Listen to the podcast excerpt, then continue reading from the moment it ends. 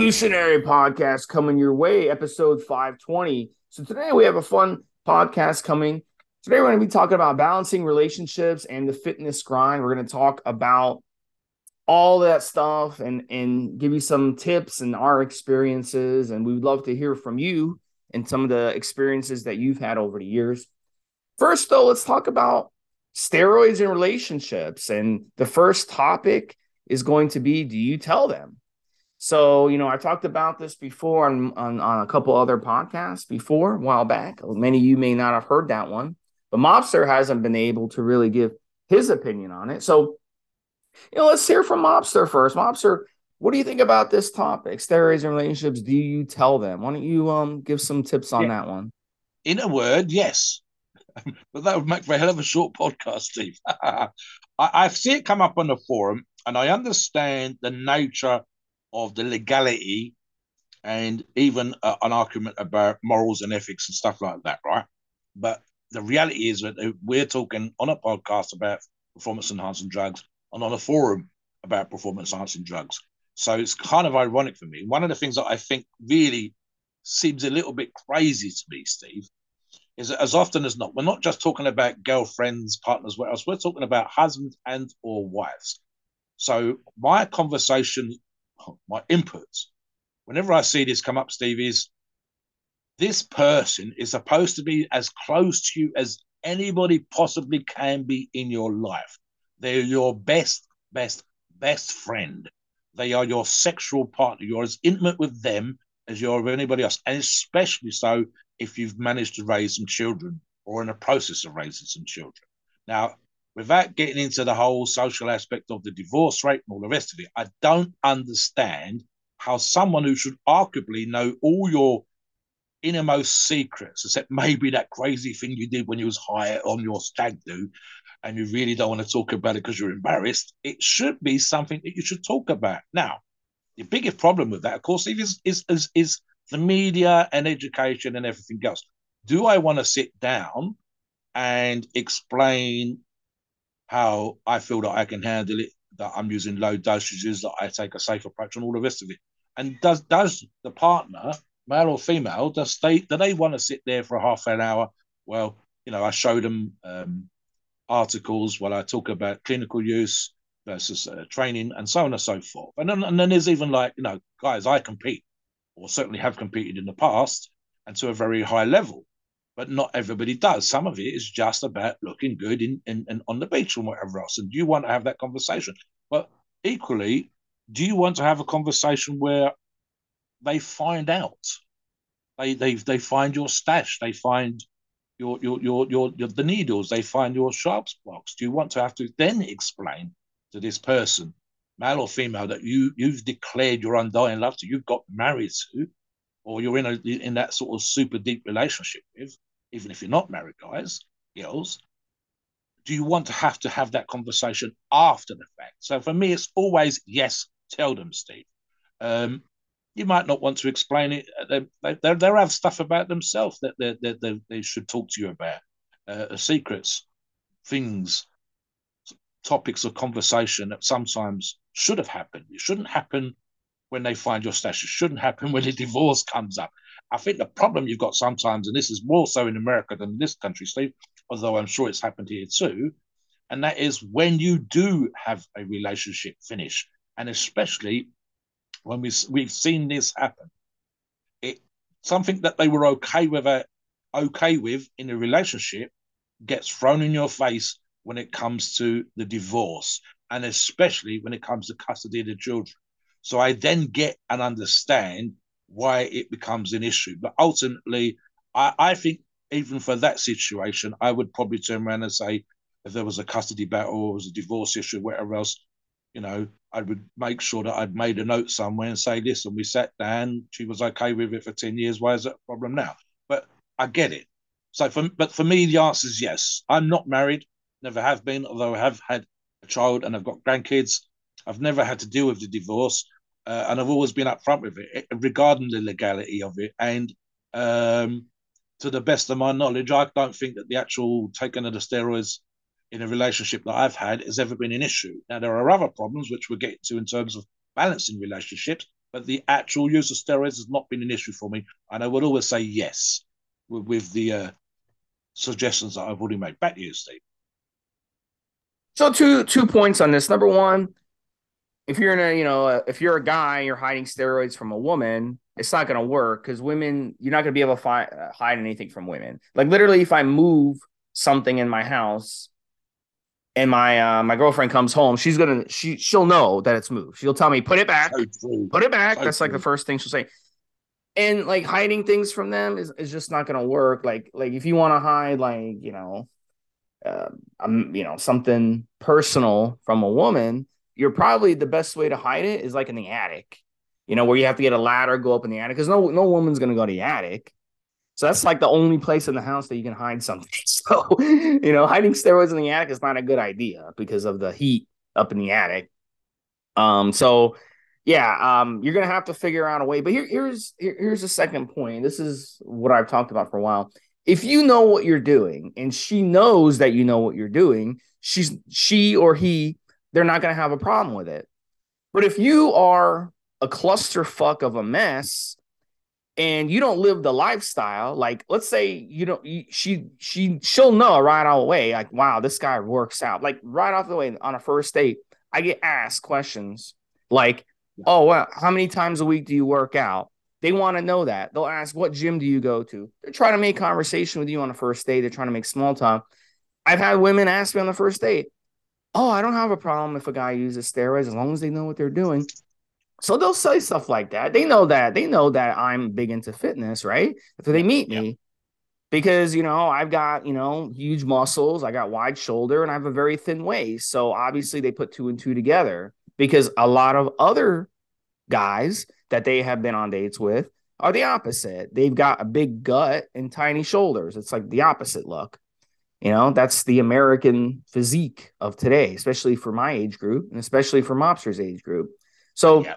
if you show her in a relationship right off the bat that yeah this guy knows what he's doing he's eating good. Like if you go on a date and you go to a restaurant and you order junky food okay then she'll know wow this guy doesn't eat good.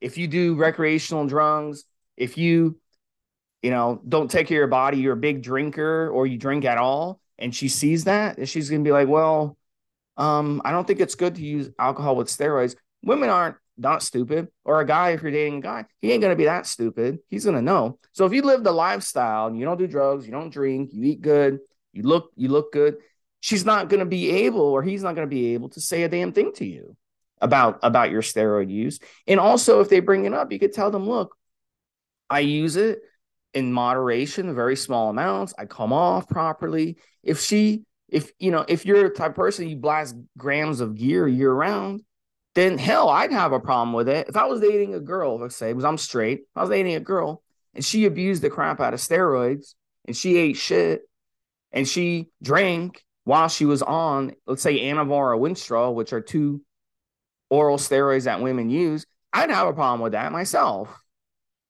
And I am, am I a hypocrite? I use steroids. No, I'm not a hypocrite because I use steroids, but I use them properly. So that's what you should be doing anyway. So if that's the case, she'll be much more likely to accept it. But there are going to be a small amount of people out there, men, women, who are going to have a problem with your steroid use, and that's just part of the game. But for the most part, I've never had an issue with it. And I've dated plenty of, of, of women, and I've never had an issue with my steroid use. Once you know, once they see it, they see that I do it properly. They see that I'm not using a ton of gear. They see that I know you know, I know what these compounds do to my body, etc. Now, they may have a problem with, let's say you're in PCT and your libido crashes or you can't get it up, then they might have a problem with that. But then you just explain them, look, I'm in PCT. I'm going through a little rough patch right now. It's normal. It'll pass after a week or two. I, appreciate you being patient with me. And then be like, look, I'll finger you, I'll eat you out, whatever, to get you off. Just be a little patient with me. That's it. Or take or take some Viagra and take some Cialis. Boom and that's done. So, I, you know, I, you got to really just, you know, just um, know what you're doing. That's the bottom line. And and you could show her, you know, what you're doing by showing her this podcast and be like, hey, these guys, Mobster and Steve, do these podcasts and they teach us how to use these steroids properly. So at the end of the day, and if if they have a problem, they just get in touch with me, get in touch with Steve, and Steve can kind of go over. I've had I've had girlfriends get in touch with me of guys they're dating and they just wanted they the, the guy wanted to do steroids really really bad and she wanted to get in touch with me and do a consultation just so she could go over everything and make sure it was being done the proper way. Isn't that funny? I've actually had clients like that over the years. So yeah yeah that's always an option too so you can get a hold of me for that reason so all right Mobster. anything else you want to add Mobster, before we move on to the next one yeah i mean I we'll get into more specific stuff, but I mean, it's just things like showing, as you said already, that you're safe, and then that that can be um, the blood test that we talk about on the forums. It can be uh, running, as you said, a proper PCT. I'm giving a silly little example, and it sometimes comes up in the forums, and it occurs to me while you were talking, Steve. Slightly off tangent, and it's it's the one that comes up about, and I think you said especially with the PCT, when some of the fellas' testicles shrink and whether they're in a male and or female relationship. Um, there's an issue sometimes where it's almost like that's part of their sexual thing. I've never actually had that conversation, and mine have never shrunk down to the size of raisins, as the Turner phrase is.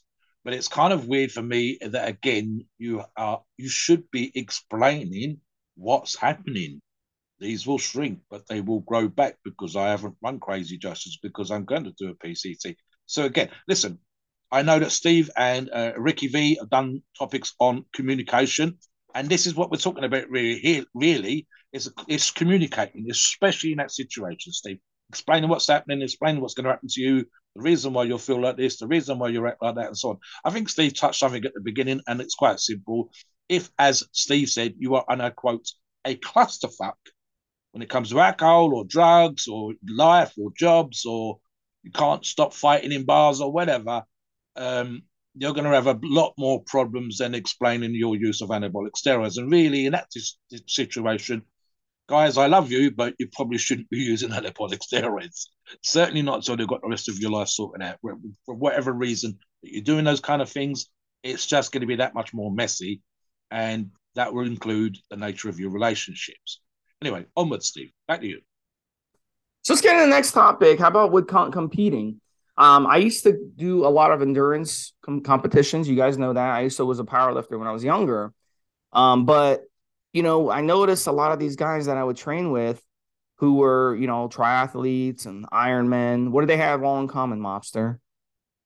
They were divorced or they're really in bad relationships.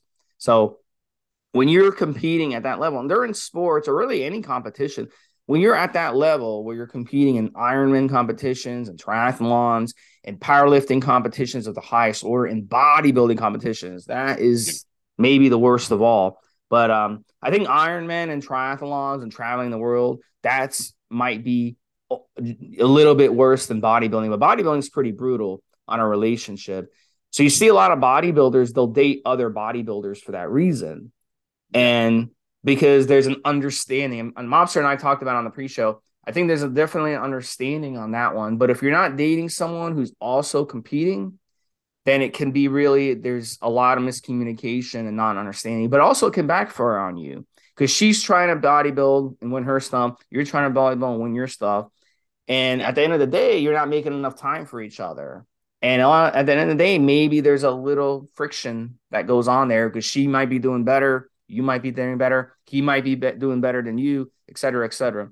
So, Mobster, yeah, def- definitely get on on this topic. I'd love to hear more on your opinion. So, so I, in the pre-show with Steve, I discussed two situations. One was a personal one when I've been competing, and I know that there's an element of or a point in my training when I'm going to be crazy tired, super worn out. It's actually deliberate, Steve, and uh, I rest before the competition and take advantage of something called super compensation, which allows me to recover and be ready to rock and roll on the day of competition. The problem is, especially when you're in a relationship, and more so if the person hasn't experienced this with you already, you're not there. You're tired. Uh, if you're if you're competing as a bodybuilder, you're kind of zoning out sometimes with the carbs again, and and and trying to lose water and whatever else you're doing the cardio is a grind, the training's a grind, and it's difficult to be there in the relationship. So the conversation that I'd had was that was going to to a competition in Leeds. I'm going to be super crazy tired. It's going to be achy. I'm not going to be sort of rushing up and down mountains. I'm not going to be there, so to speak, uh, in, in in a relationship as much as I should be. And then we still had to have that conversation. And at this point, I'm a couple of weeks out. I'm in exactly the state that I said I was going to be. I know from experience this is how I'm going to feel and we start having the you're not paying attention, you don't listen to me kind of. I'm like, right, you know what? You're not coming to the competition. You, uh, I can't be super focused trying to win a national level competition, be tired, be everything else, and then have to deal with this bullshit. Uh, and and that's, I say that in the nicest possible way. So lo and behold, I arranged for someone else to take me to the competition so I could do my shit, which I won. Thank you very much. And fortunately, didn't fuck that. Well, I'm still with her now.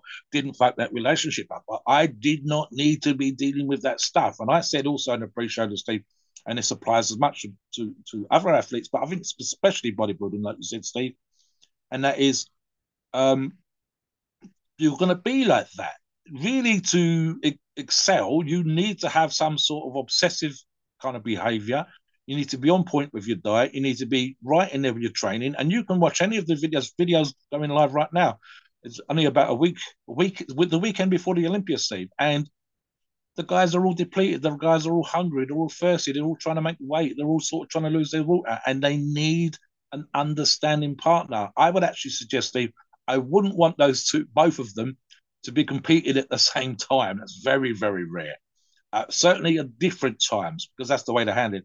And there's also an element of, especially with bodybuilding again, although it can seem like a very solo activity in terms of training and nutrition and the PEDs, in reality, there will be a bunch of people that you might want to call your crew that support you. That's in the gym. It might even be the gym owner allowing you to come at silly o'clock in the morning, uh, or in or, or, or I think Phil Heath did that. It might be um, your masseuse, it might be your physio, it might be your training partners. You might have more than one training partner, one who can train with you at 5 a.m., one who can train with you at 10 o'clock at night, one who can get you through the cardio. It might be your girlfriend getting up 20 minutes before you in the morning and making your food for the day because you're dragging, because you're just standing there with your head under, under the hot water in the shower, feeling like death warmed up, and she's getting the food ready. I can think of Eddie Hall talking about his 500 kilo deadlift, and in order to make weight and recover, uh, Alex's girlfriend, his wife, sorry, would be there was a part during the process where she was kind of spoon feeding him. He was so tired, so exhausted. He's sitting at the table. It's ten or eleven o'clock at night, and she was literally putting food in his mouth. That is an understanding partner. That's kind of what you need. And so it's not as solo as you think it is, and it is super important that you have people on side that understand it. But equally, you are talking about something that's incredibly selfish because it's what you want. And not everybody listening is going to be national or regional or international or world class. It's just doing what you want to do. And that might be as simple as reducing your body fat and get a six pack. So you've got to understand that there's an element of what you're doing that's selfish. And again, key here is communication. Explain the process, explain how you're going to be, especially coming up to a competition. And let them know that it's a temporary situation. You're not going to be this selfish asshole all the time. You're not going to be super tired all the time or unable to communicate all the time, just for those last two weeks. Back to you, Steve. I think uh, one of these situations where it's multitasking and we don't multitask, man, especially men. Uh, women do it a little better, but as human beings in general, we don't multitask. It's it's very difficult for us, and it's just the way our bodies are. Like we don't even eat multiple foods well. We can't eat multiple foods well. Do you know that? We don't eat single foods. So if you eat like five different things at one time, you notice you get a little stomach ache, and that, there's a reason for that. It's your body. Um, we just evolved doing things one thing at a time. So if you're juggling, competing, and and then trying to juggle a relationship is very very difficult. So I wouldn't even. I, the best way to do it when you're competing is not even be in a relationship it's just so you can just focus on that 100%. When the competition's over, it's the off season, then you can start dating. Um, I've always found that to be better for me when yeah. I just can focus on if I've got a lot of stuff going on, if I'm you know, a lot of life changes. You get a new career, you, you know, you're taking some classes online, you're you're doing a lot of stuff that's taking a lot of your time. It's so much better just to just stop dating and just focus on that. Once you get everything ironed out, everything's balanced, now you want that relationship. And it's really hard to find a relationship that is is really contributing to you when you are so focused on competing and so focused on that. Touch on that mobster and then touch on kids. A lot of people i've known over the years they have kids and they stop going to the gym. And i asked them like dude let's go to the gym. They're like oh i just had a baby i just had a baby that's always their excuse talk about that a little bit how did you balance yeah. having a baby and, and gym i'll do the i'll do the first one steve I actually funny enough you reminded me i my best competitive period was when i didn't have a relationship i didn't even think about it to be perfectly honest steve i was uh, super busy with work we had a company that was selling supplements. I'd moved from London to Gloucester, and I was training like a like a crazy person. I had the gym across the road from the house and a warehouse with the business. And my most competitive when I was in America, when I was at the Arnold, all that kind of stuff was in this period. When I was winning money, when I was getting paid cash, when I was doing the expo work, was all during that time. And arguably, I was so busy, I don't think it even occurred to me that I hadn't had a relationship. I won't say that I was sexually denied or whatever else everything took care of itself, so to speak, in normal fashion. You know, when you're alone, but um, it never even registered on my radar. So I would actually say, in terms of that particular thing, uh, yes, I'd probably agree with that. In terms of me being at my most competitive, my best, my most world class, winning British, winning Europeans, and so on and so forth, and competing at the Mighty Mitts at the Arnold Classic, that was when I wasn't in a relationship. That whole, I think, was a six year period and I've one single tiny relationship right at the beginning, and I don't think it even occurred to me until I took my foot off the gas and, funny enough, moved from Gloucester. So I made another life change. Onto the family stuff. Right. So there's a bunch of stuff here, Steve. Um, I could talk about me as a competitive athlete, but I think I'll probably address this from the point of view of the average Joe and uh, with a few little insights of personal experience. Right. So again, it's the work life balance here, the balancing relationship and the fitness grind is you want to do something for yourself. It could be rebuilding a classic car, or in our case, Steve, lifting weights, doing fitness, doing your cardio. But you've got kids. Now, you could, there's a few ways. One is quite simply, guys, and I know it's kind of a pain in the ass, but go to bed early and get up early. If your kids get up at six, get up at five and then go to the garage and get on a bike or go out and get your steps at five in the morning and then sort your kids out before you hit work for the day or whatever else you've got to do. Uh, or get your kids involved. There's a bunch of videos, including with top professionals, where the kids will come into the gym. The kids will um, watch daddy or mummy lifting weights. I'm thinking again as, as a good example of very high end uh, professional in terms of his uh, fitness, but also because he's a film star is The Rock, Dwayne Johnson. And Dwayne trains in his gym, because it is a gym, it's not it's not a, a garage, it's a proper gym that he's got on the land where he lives, Steve. And he's training at 11 or 12 o'clock at night. He's doing 12 hours on set. He's coming home to have family time, and then he's going to the gym at midnight. Eddie Hall again, that I mentioned already, would do his four hours of training and then four hours of rehab. So that's a working day, Steve and then he would come home and eat and have family time. And then he was doing recovery work with a, a chamber that he built in the garden because he has some engineering background. And he was doing that when his wife went to bed. The first hour that she was asleep in bed, he was doing his recovery in his chamber. So there is an argument, guys. I get it, right? But again, don't forget what you're do- talking about here. Ultimately, even for me, as someone who's competed and been paid uh, for both winning competitions or taking prize money at competitions, or certainly been paid from my expo work, is it's a selfish activity. Uh, I don't care what sport it is. You are you chose to have kids. You chose to be in a relationship. That was your decision. And the same decision for you is doing the weights. Now, I understand, as Steve understands, 100% how important it is. We would not have been doing the same as you for essentially longer than some of our listeners have been alive, Steve. I've been lifting for 43 years. And I made a big mistake once. I'll t- on this as well in a relationship, Steve.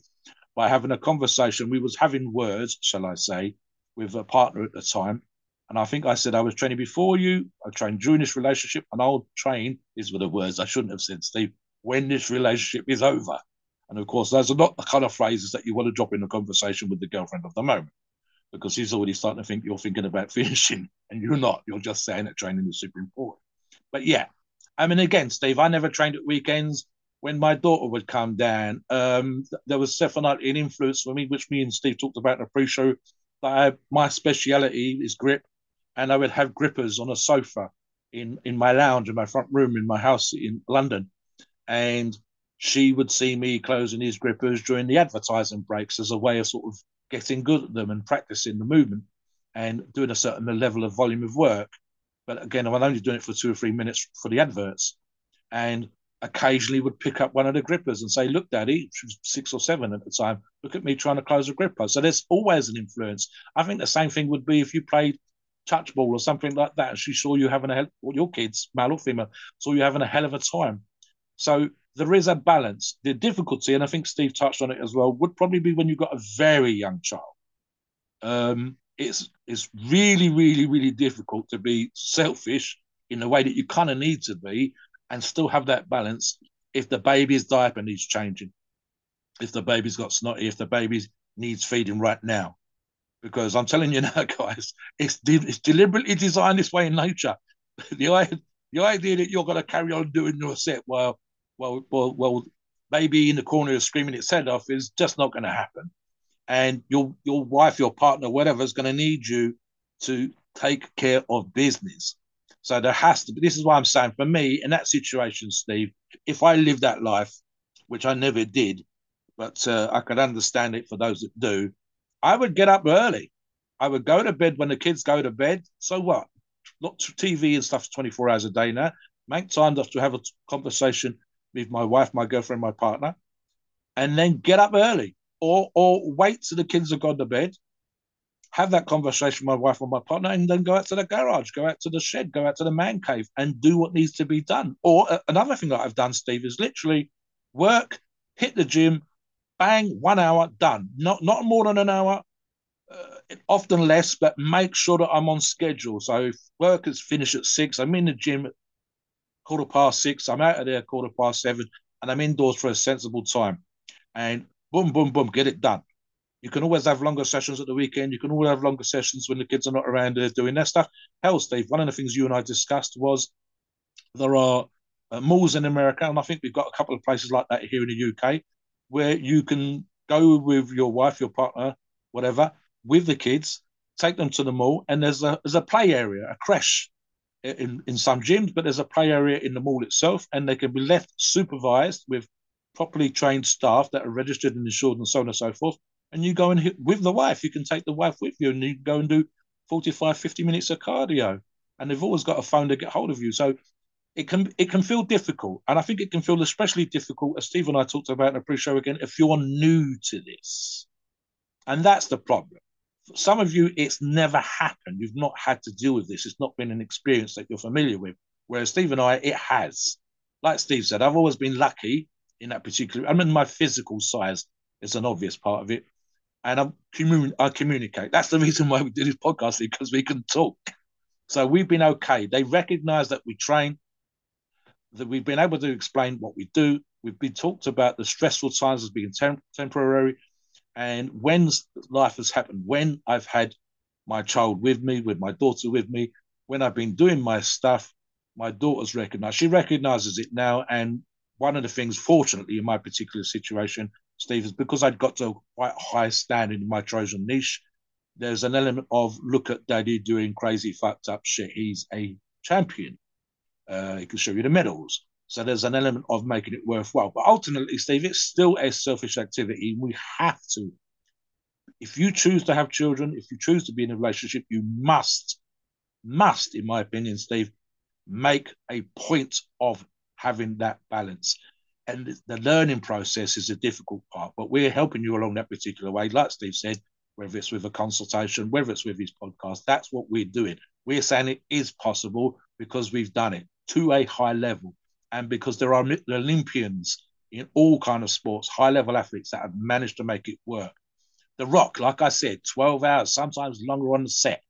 You will see him making time every week on his Instagram. There are videos of him with his children every week. And he's training to stay in shape for the movies at 11 and 12 and sometimes gone midnight, Steve. So it can be done. Is it easy? No. Back to you.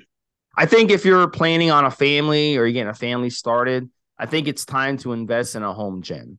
And you could set it up in a garage, in a basement, in a, a spare spare room, and um, you can definitely do it that way. And you can buy used weight equipment online. Usually, people are just yeah, I mean, people are just getting rid of this stuff because it's been sitting, gathering spider webs for months and years. And they just want to get rid of it to make room because they quit on it or they got a gym membership or something. So you could do that. And um, really, if you if you hustle the right way, you can get a nice gym set for under a thousand dollars, no problem, including a squat rack, including weights, including everything. Because, like I said, people are just trying to get rid of it, and if they can't get rid of it, they just throw it out. I mean, they just, they need the room. So, and I've I've had a home gym myself, and I ended up getting a gym membership at a really good gym, and I ended up getting rid of my stuff, and I was just like, just you know, take it, you know, pay me, um, you know, just a couple hundred bucks, and you have everything. Like I really don't care. I just need the room, you know. Yeah. So, but let's say you know you you can't afford to do that. You can't afford to have space. You don't have space in your place for a weight training set. Then, as Mobster said, um, you're just gonna have to work with your spouse, and and she she she watches the baby. You go work out. You watch the baby. She goes and works out, and you just got to work together on it you know and then and then you got to find a gym that has like mobster said the playpen area for kids yeah and then um so most gyms in the united states franchise gyms have something like that for sure because that is something very important to, to a lot of people so mobster finish out your thoughts take us a disclaimer I'll give you an example, Steve. There's a Chinese fella on my uh, Instagram that has his weights on a balcony in his tiny little apartment. I don't know whereabouts he lives. It's tiny and the, the, room is crammed with stuff. There was another, I think, one of my American buddies uh, that was training in his kitchen. Uh, and one of the things that's done, even back in the day with the older fellas, and I'm talking about the quote unquote golden age of bodybuilding, they would have a set of chest expanders and grippers and uh, and maybe just a pair of dumbbells. And like you said, Steve, they're under the bed. So here's what they would do, guys, is they would maintain by doing one or two sessions a week, half an hour, 45, 50 minutes in the house there are circuits. We got people on the forums that have done that kind of training.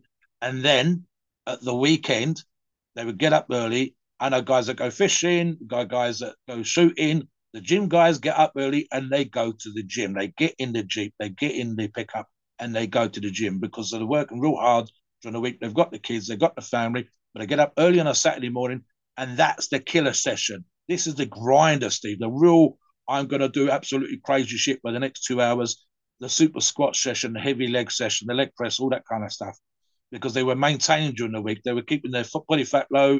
They were still on, on point with the diet. And we wouldn't want to get into this probably in a part two in regards to nutrition, meal prep, when everybody else is not a meal prep like you are. But yeah, they would do the maintenance work during the week, just enough to keep things ticking over, and then really, really kill it at the weekend. Even guys that are doing security work, Steve, 12 hour shifts, coming home and doing 15 or 20 minutes a couple of times a week, and then on the weekend, going to the gym early as soon as it opens and hitting it for two hours, both days, Saturday and the Sunday. So it can be done. But again, is it easy? No. Hopefully, we're going to have a, a, an update on this one, Steve, because there's so many other places we can go to, like I said. So look out for maybe a part two or a part three in the future. Please note we are not doctors and the opinions are ours. It is our view and is based on our experience and views on the topic. A podcast for informational purposes and entertainment only. The freedom of speech and the First Amendment applies.